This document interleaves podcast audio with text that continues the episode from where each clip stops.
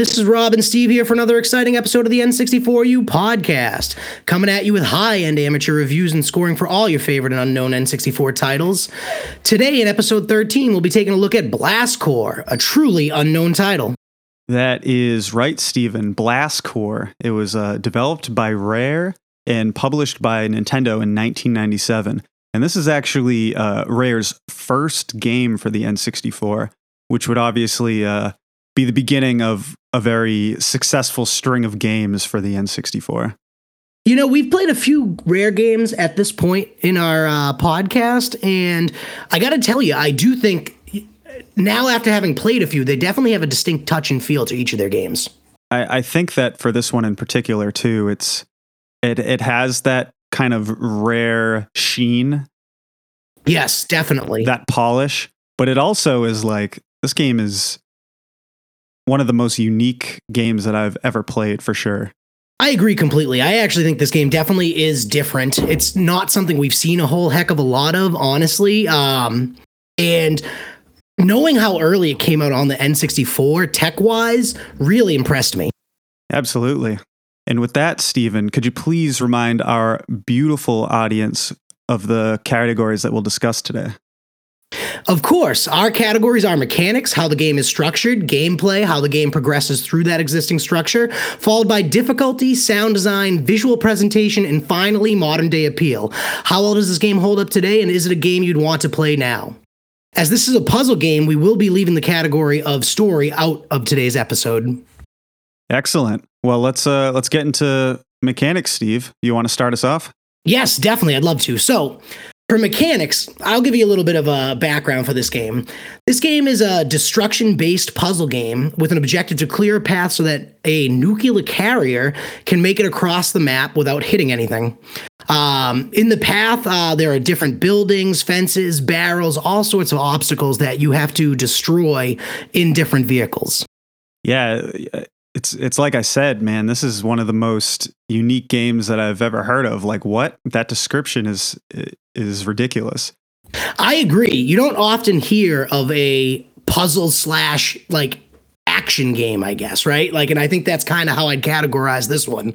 Yeah, and yeah, so you have this like nuclear bomb carrier that's like slowly careening through 57 stages and you know if if you make contact with the carrier or it hits a building or hits anything it explodes and it's pretty hilariously aggressive I agree, and I do think uh, overall the different cars that they give you are, or different vehicles, I should say, because some are robots. In, in my opinion, I don't know if they like their specific names, but the uh, vehicles that they give you to destroy these make the game all that much more uh, crazy and interesting. Yeah, there is like a good bit of variety. You know, they got like your standard bulldozer, and then they got, like you said, the giant robots that fly into the sky, come crashing down. There's one robot that like somersaults into buildings, which is just amazing. It's wicked funny, actually. Like even looking at it in the game, it's pretty funny. Yeah, and they got the you know the there's the side swipe which it like shoots out these battering rams out of the side. That that was one of my more favored vehicles, I think. I, I actually like I it was almost like it looked like an RC car. I don't remember the name of this particular vehicle, but I love vehicles that have a lot of speed. You can do big jumps on. Um, I actually think that was my favorite. That that one was great. And I don't know if you felt the same way as me, Steve. And I know I have a lot of complaints about this later, but that goddamn backlash dump truck thing is the friggin' worst, man. I don't even understand, honestly, why that's an option for a car. There's really like nothing. There's nothing in front of it to make it like a clean, like the the basic mechanics of this game is drive into buildings and, and crash stuff uh, and smash stuff. Sorry, and there's no sort of plow, nothing on this particular car. So I think it's actually one of the lamer vehicles to get in this. And and I could just be using this wrong, but I don't know. It didn't seem like it made a whole lot of sense to me. Dude, you're probably not using it wrong. I looked up online to make sure that I wasn't missing anything, and I wasn't. It's it's a it's a pain in the ass, and we can talk about it a little bit more in the uh, controls of Gameplay the area? gameplay section. Yeah. Definitely. So, um, other aspects of the game beyond destroying stuff, you actually uh, collect points by activating these lights, uh, which you you kind of just run over them and it, and it activates them. So you want to find as many of those to help you get the highest score possible. And you also save civilians weirdly by destroying the building that they're in. Which I don't really understand the logic there. yeah. and it, all that adds up to you trying to get the highest score possible on each level. And you can even get a platinum medal if you get a very high score.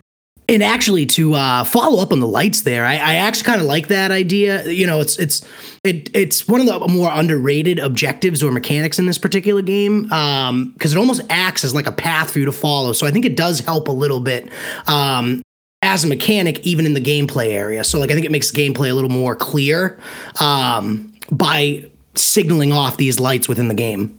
Yeah, I I agree with that because sometimes, especially as the game goes on, you have to do more complex things. Like you have to get out of your vehicle, get into other vehicles, and it becomes very kind of confusing at a certain point uh, to know where you need to go.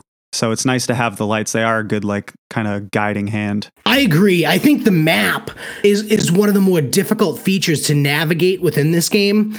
Um, and we can get into some of this within gameplay too but i do think like the camera angle and the map i do think really it almost makes this light tracking necessary um, so that you really don't lose track of yourself at any point during the game. Right.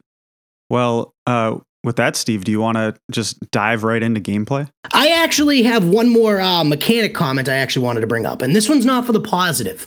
Um, Ooh. i would say overall in this particular game i actually have been very uh, middle of the road on all categories.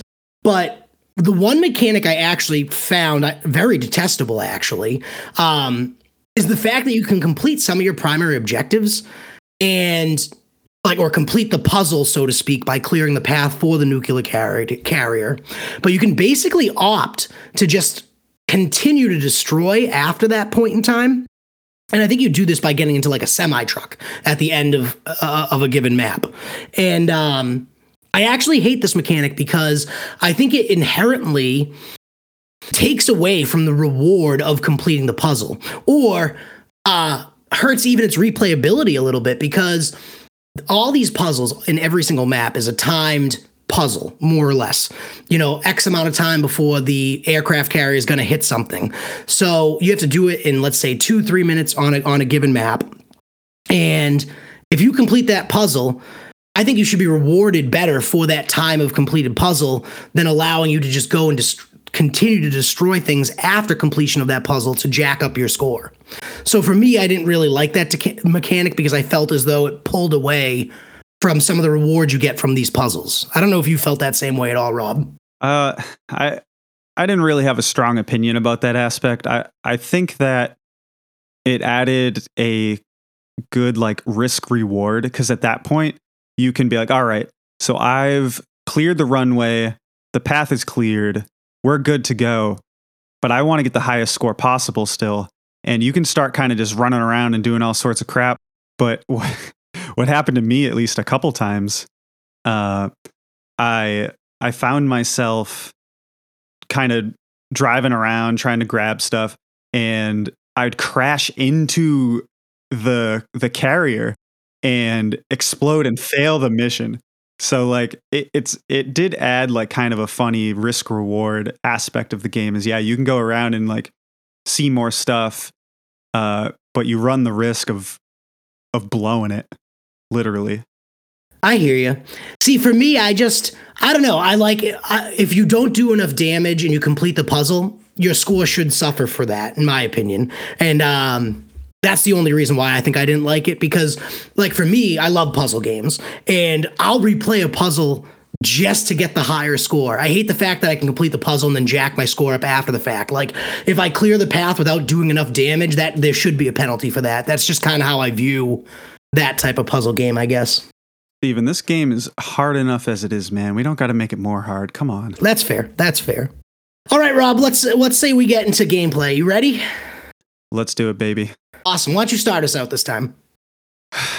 the gameplay, the gameplay, Steven. So I really liked the mechanics of this game. I thought that the way that the game was set up was so cool, so unique, and really I can't think of anything that's remotely like it.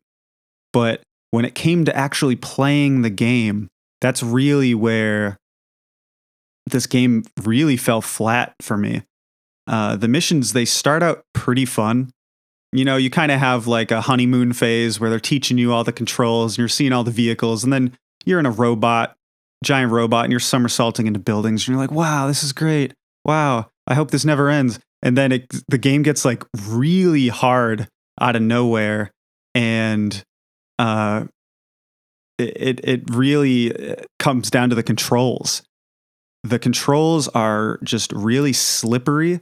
And sometimes you need to do these really tight movements with a particular car to do uh, to to solve your puzzle. And it is so frustrating to try to do something complex when your controls are so slippery and you got the you know you're sweating the clock is ticking you know millions of lives are in the balance. And it just instead of being really intense i found it just being really frustrating because of uh, those those slippery controls I actually agree completely with you on this.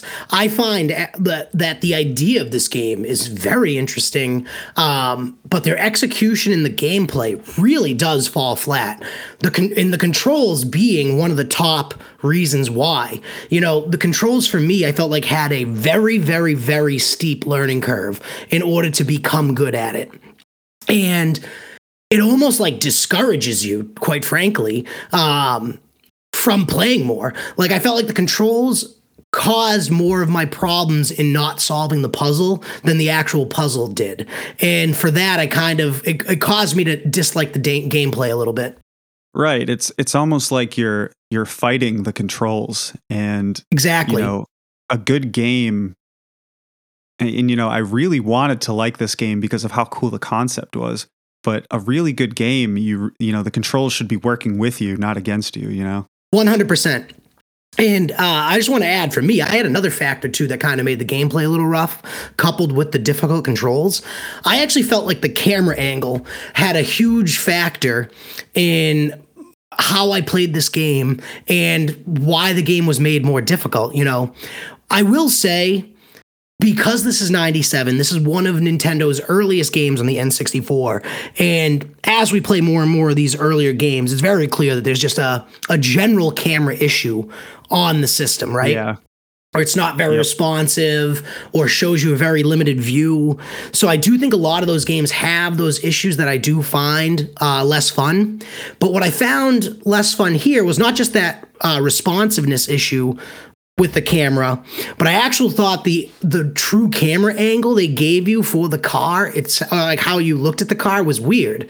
You know, it was not like it wasn't a first person view where you're inside the car and it's not like a completely directly above view of the car or a behind view of the car. It's like the it's it's like the isometric viewpoint is what it is. Okay okay that's great i see i didn't know there was a name for it honestly. That's the fan that's the fancy term for it. Okay so for me personally i actually thought that viewpoint with the coupled with the difficult controls really made the gameplay hard because you can't see in front of you like the next 10 steps. Like you can see like pretty much only what's immediately in front of you of what to destroy. Yeah. I th- I think it's I think it's personal preference and and I think it was really uh, so the camera angle didn't bother me as much as a lot of the uh, like 3D action adventure type games that were really popular at the time because like most of those games had terrible camera setups. This one I didn't mind so much and I think it was purposeful that they set up the camera angle that way so you couldn't really see much in front of you and much behind you. And I think the reason is because you know you have that uh, the nuclear carrier slowly on your heels, and the fact that you can't see it adds kind of like an extra level of difficulty to it, where you know you never really like you can't back up too much because if you do you might crash into this thing you don't you don't really have like a good concept of and I guess that's like a for better or for worse kind of scenario, you know, like yeah, it's it's done purposefully, but that doesn't necessarily make it a good thing. I, I, I actually do agree. It, it it does feel very intentional, and and I never really thought of it in terms of the aircraft carrier, honestly. And that's actually probably a pretty good argument for why they went that direction because they maybe want you to fail by hitting the carrier more often, and you don't really see it very cleanly all the time. Yeah, I if I could do some more complaining, Steve, would you would you mind? I please let loose. So, uh, one thing that I I truly did not like about this game is, and maybe you notice this as the levels go on, is there are some stages that have really long start sequences. Like you get into yes. a train and you drive for like 60 seconds before you get out of the train and then get into another car. And for whatever reason, it's all the hard levels that have these like long opening sequences. So you're trying to beat this level and you fuck it up 10, 20 times. And every single time you have to start by getting into the train and driving for 60 seconds and just to fuck it up again. Huge and waste of time. It just like it just adds the frustration. It's like, I'm a busy man. I can't be I can't be spending a minute in this train, you know, 20 times a day. You know, it's just it's too much.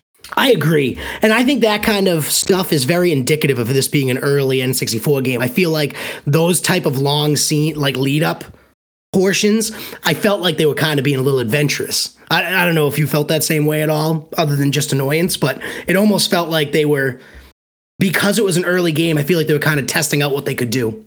When I, and it's a lot of how I felt about this game in general, but when I first got in that train and I drove 60 seconds down the the the railroad track, I was like, "Wow, this is so cool and uh so much originality and and I just loved it." And I just pictured myself looking out the window and just being like, "Wow, this is so cool." But in reality, that gets old after like the third time you do it. The the the problem they need is they need to cut that out if you fail that you don't have to do that portion again. But it's uh uh maybe they thought it would be more enjoyable than it really was. Yeah, I, I, you know, the more I I think about this game, I think that it was intentional intentionally set up to be difficult and create a challenge. And I'm sure that because believe it or not, Stephen, this game is actually uh, a pretty popular like B tier game. Like when you when you move all of the like A tier games out of the way, like this is one of the first games that comes up in that conversation. So like people like this game, uh, and maybe it's because you know there's a dedicated crew out there who really likes the challenge of it. I I actually did read up a little bit on this one before we talked today in terms of like because this is one of the very few N64 games that it's just like completely off until we decided to play this was completely off my radar. Like I actually had never heard of this one before, never seen it as a kid or anything like that. So I looked it up just to kind of see what like the general thought of it was and all the comparables I got were to Rampage, which is a game I loved, um, and a, a, bunch of stuff out there that was like, oh my god, this game is incredible. And reading that and actually having played this game, I, I I do agree with you. I think a lot of these odd decisions that you and I have not personally liked, I do think were extremely intentional. Like this game, as much as I I'm I'm neutral on this game. I, I wouldn't say I loved it. I wouldn't say I hated it. I feel like I've been very neutral on this particular game. And I will say, in playing this game and knowing that it came out in 97 before all the other rare stuff really on N64, it gave me a whole nother level of respect for them as a development group because I do agree with you. I do think a lot of these choices were intentional. Not necessarily for me, but it was interesting to see how they could push the limits on the N64 that early. Like that train scene you're talking about, we have to drive it for 60 seconds.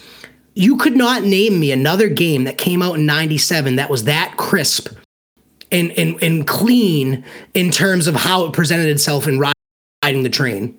So I agree. Some of that stuff was like not totally fun for me and, and definitely not fun for you, but I do think um, there is a market out there for it. And I do think it was done intentional and well. Yeah, one thing that is pretty impressive about the game from like a technical perspective is that so many games from the N64 era had this like uh this fog in the distance and they basically put that fog in the games because of the limitations of the N64 and they were basically you know when you think of uh like the rendering distance of a game and how far you can see off in the distance uh they they put that fog there basically because you know you couldn't see off in the distance for very far uh, you know, due to the the limitations of the console. And this game doesn't really have any of that.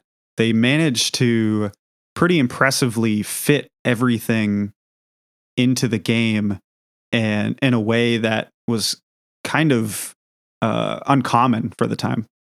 I, I, I completely agree. Like, I think I don't know if '97 was the first or second year of the N64, but it was definitely early. And yeah, the a game that I we have not played this yet, but a game I, I played a lot as a kid that was pretty much would have come out around the same time as this was Turok. You put those two games next to each other at 97, Rare did just way more of a phenomenal job. And like just being impressive technically and being very mindful of what they were aiming for. Cause I agree. Like maybe we just kind of knock out some of the visual presentation discussion here as well. But i agree. You notice that fog in all of these old games and all it was was to hide that polygonal effect that you constantly see in n64 there is none of that fog here in this game and how clean and clear it is it almost like it was almost like picking up paper mario in terms of its crispness and cleanness while still being a fairly heavy action game which is all that much more impressive to me yeah, and I, I think that eh, in the in the vein of talking about some visual stuff and how that pertains to this discussion, the the game kind of looks pretty average for the most part. I wouldn't say, you know, somewhere between the average and the be- slightly below average area. And I think that was also intentional because, you know, if they have these really, really complex models with tons of polygons and things like that, you know, they're not going to be able to get all the action and they're not going to be able to uh, have these like really gigantic maps and they're going to have to use that gray fog and all of that. So I think that although I'm I have a pretty lukewarm opinion of how this game looks in general, uh, I think that just like all the other things that I don't really like about this game were intentional and it kind of allows me to appreciate it a little bit more. And I would honestly say having a lukewarm opinion on the visuals is not completely out of turn because in today's day and age, I, I do think it's it's an okay looking game. But if you look at it in the vein of 1997, uh, impressive technologically, I think, and in and well done for that time. It definitely I, again, I, I rated this middle of the road because we are living in 2022, you know, so I do think it's like most of N64 hasn't aged well, and this definitely fits in that category, but it is still better than its comparables at its time, I think. Because again, I would say the visuals aren't far off from a Paper Mario style visual. And that game came out like three years after the fact. Yeah, I, I, I think that what it comes down to is I don't play N64 games because I expect them to look good. Uh, good point. One could argue one could argue that this era of video games was the ugliest uh, era of video games since uh, you know pre Nintendo. I actually so. think I would argue that point. I actually think like Super Nintendo had better visuals for what it was than N64. I think N64 was probably because they were trying new things technolo- tech, technically, um, I do think the visual visuals are probably the worst in all era of video games. Yeah, you can't really uh, you can't really blame developers for these consoles for how these games turned out because it was very much so a new thing. All these 3D games, and you know, at the time, it was such an amazing jump. But the Super Nintendo stuff and the Sega Genesis stuff really aged so much better because they weren't doing anything new per se. They were perfecting on what happened in the 8 bit era. And the pixel art uh, really aged super nicely, where a lot of these uh, bleary, polygonal games uh, especially the ones that tried doing more than they could, did not age so well. And and thankfully, games like uh, you know Yoshi's Story and uh, Paper Mario and Blast Corps, the, these games didn't try to do more, or like F Zero X. They they didn't try to do more visually than they thought they could. They really focused on making a game, the type of game that they wanted, and uh, I think that paid off. I think that's well said. Now, uh, how about we get into the next category? Uh, let's get into sound design next. Uh, Rob, how'd you feel about the music and the overall actionable sounds in this game? Honestly, the soundtrack is one of my favorite parts about the game.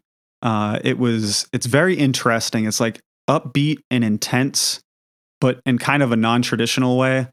Um, you think of a lot of games that have like the intense soundtrack, like I don't know, like think of maybe like the the San Francisco Rush games.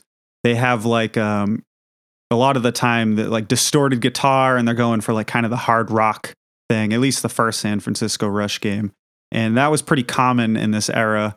But this game kind of brings the intensity, but in a weird way. Like it, it's really such a I don't even really have words for it. Like you kind of just have to listen to it. Um, but it worked really well. I actually found the sound. It's funny you bring up Rush and you bring up the like hardcore rock type of sound, right?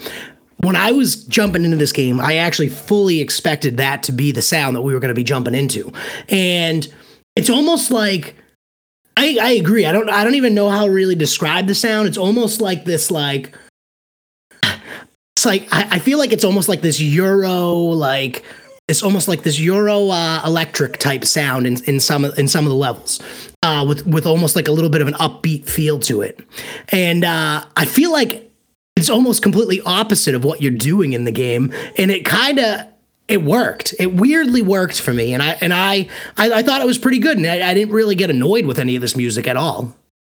Yeah, I found you know I'm playing this stupid backlash mission where you have to ride around this curve and you know a you know solid like 30 minute 30 seconds 60 second like drive you have to do in the backlash just to fail the mission a hundred times. And it has the song playing and i'm like i'm not getting sick of it. So the, they definitely where i was getting frustrated everywhere else i took solace in the uh the the soundtrack which really like from from course to course changes so much in style that it just becomes really hard to find the words to really describe uh, you know to to put it in a genre i guess. For a game like this where there is so much retry that that needs to happen uh not getting annoyed with it is a really good thing. And i think that's a great compliment that you could give this game. Yeah and uh, on top of that too speaking specifically of the you know the actual sound design they do a pretty good job too in terms of creating a really nice uh, explosion sound. You know, when you yes. when you destroy a building, it really does feel uh, like you're like you're fucking shit up. And same with you know just to couple it a little bit with the the visual category.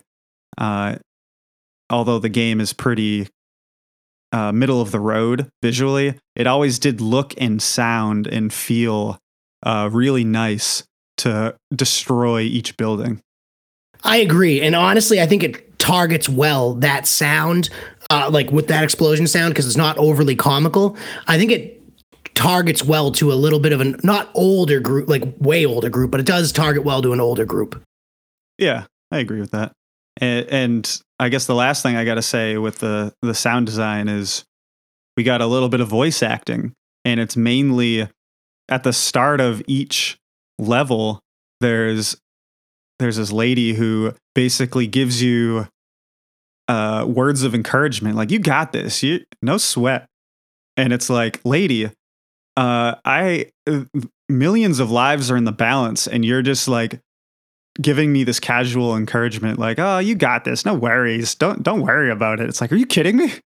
That just cra- it cracked me up. They show a little picture of her too and she almost looks like a minecraft character Maybe she was the the uh, the OG inspiration. Had to have been. All right, Rob. So, what do you say next? We get into difficulty. How'd you feel about the difficulty of this game? Well, the game starts off relatively easy. You know, you can beat most of the missions in one try, and you're kind of learning the game.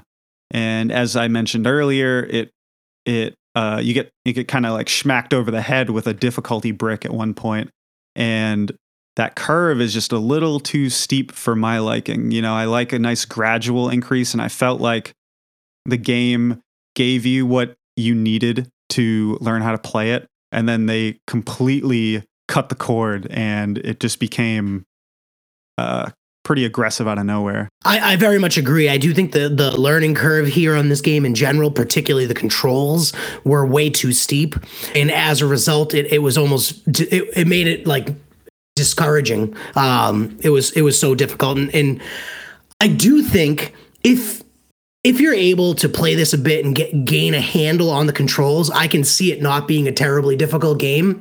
But I think myself constantly I was fighting the controls. And as a result, I never got good at it and I really couldn't like smoothly complete many of these maps.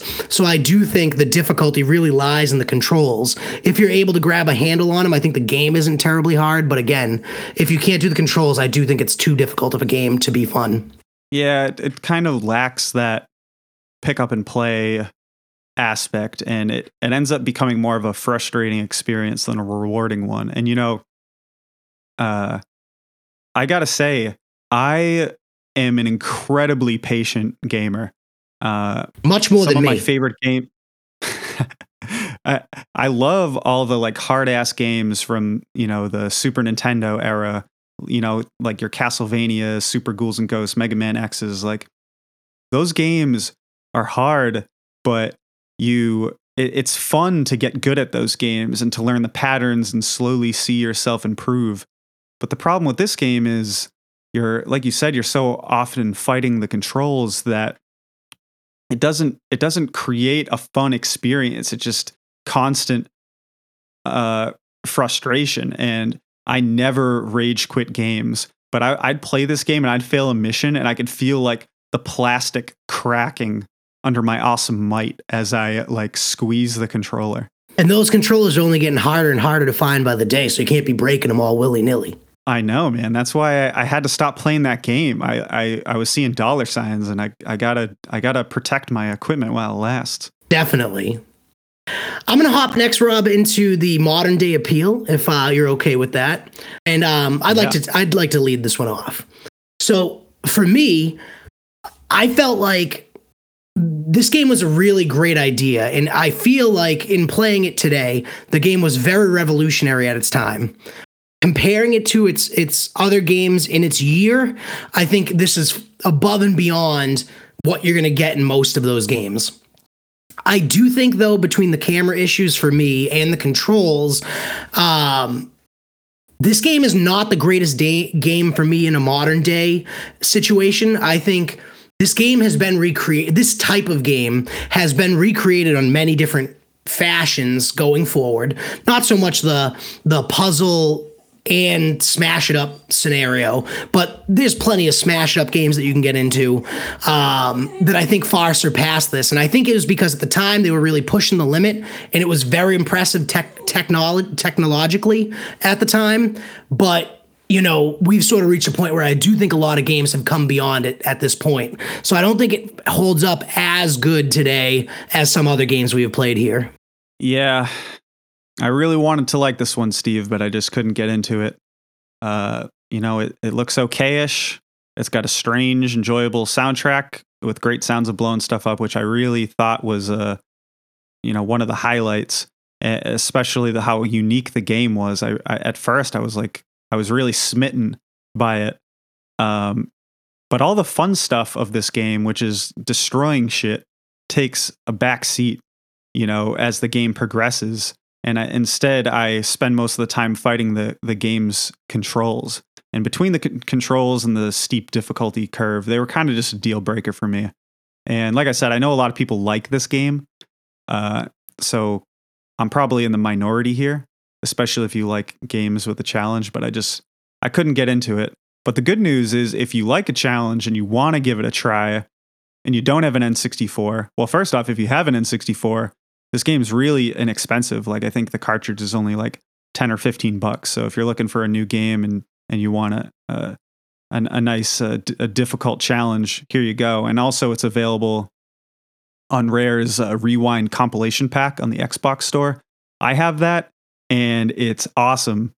Uh, it gives you access to all the Banjo Kazooie games with uh, kind of updated visuals and Perfect Dark and Battletoads and basically every game that that Rare has put out you can play on this collection. So definitely look into that if you uh, don't have an N64 and you want to try this one out. Awesome. So, uh, Rob, what was your final score on this game? I gave this game actually my lowest score to date. I feel like usually I'm a pretty generous scorer, but today I gave this one a 2.8. I actually also gave this game a 2.8, which is really funny because I felt like Rob and I both had very different opinions um, on how we felt this game. Rob seemed to dislike it a little bit more than me, and I was very, very middle of the road. But um, yet we still came out with the same score. So uh, yeah, Steve, that's uh, it's it's two weeks in a row that we got the the same score here. So I guess we're we're really on the, the uh, same wavelength, I guess, huh? Starting to be anyway. it's about time.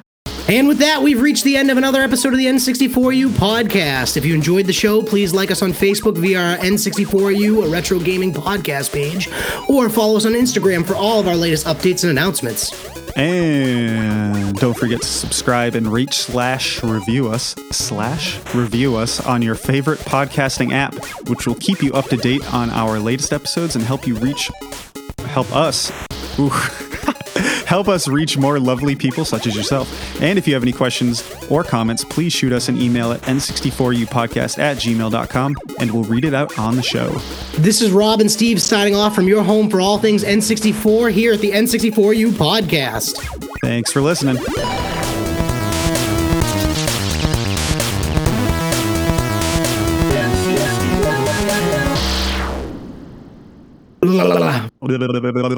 Yep. Perfect.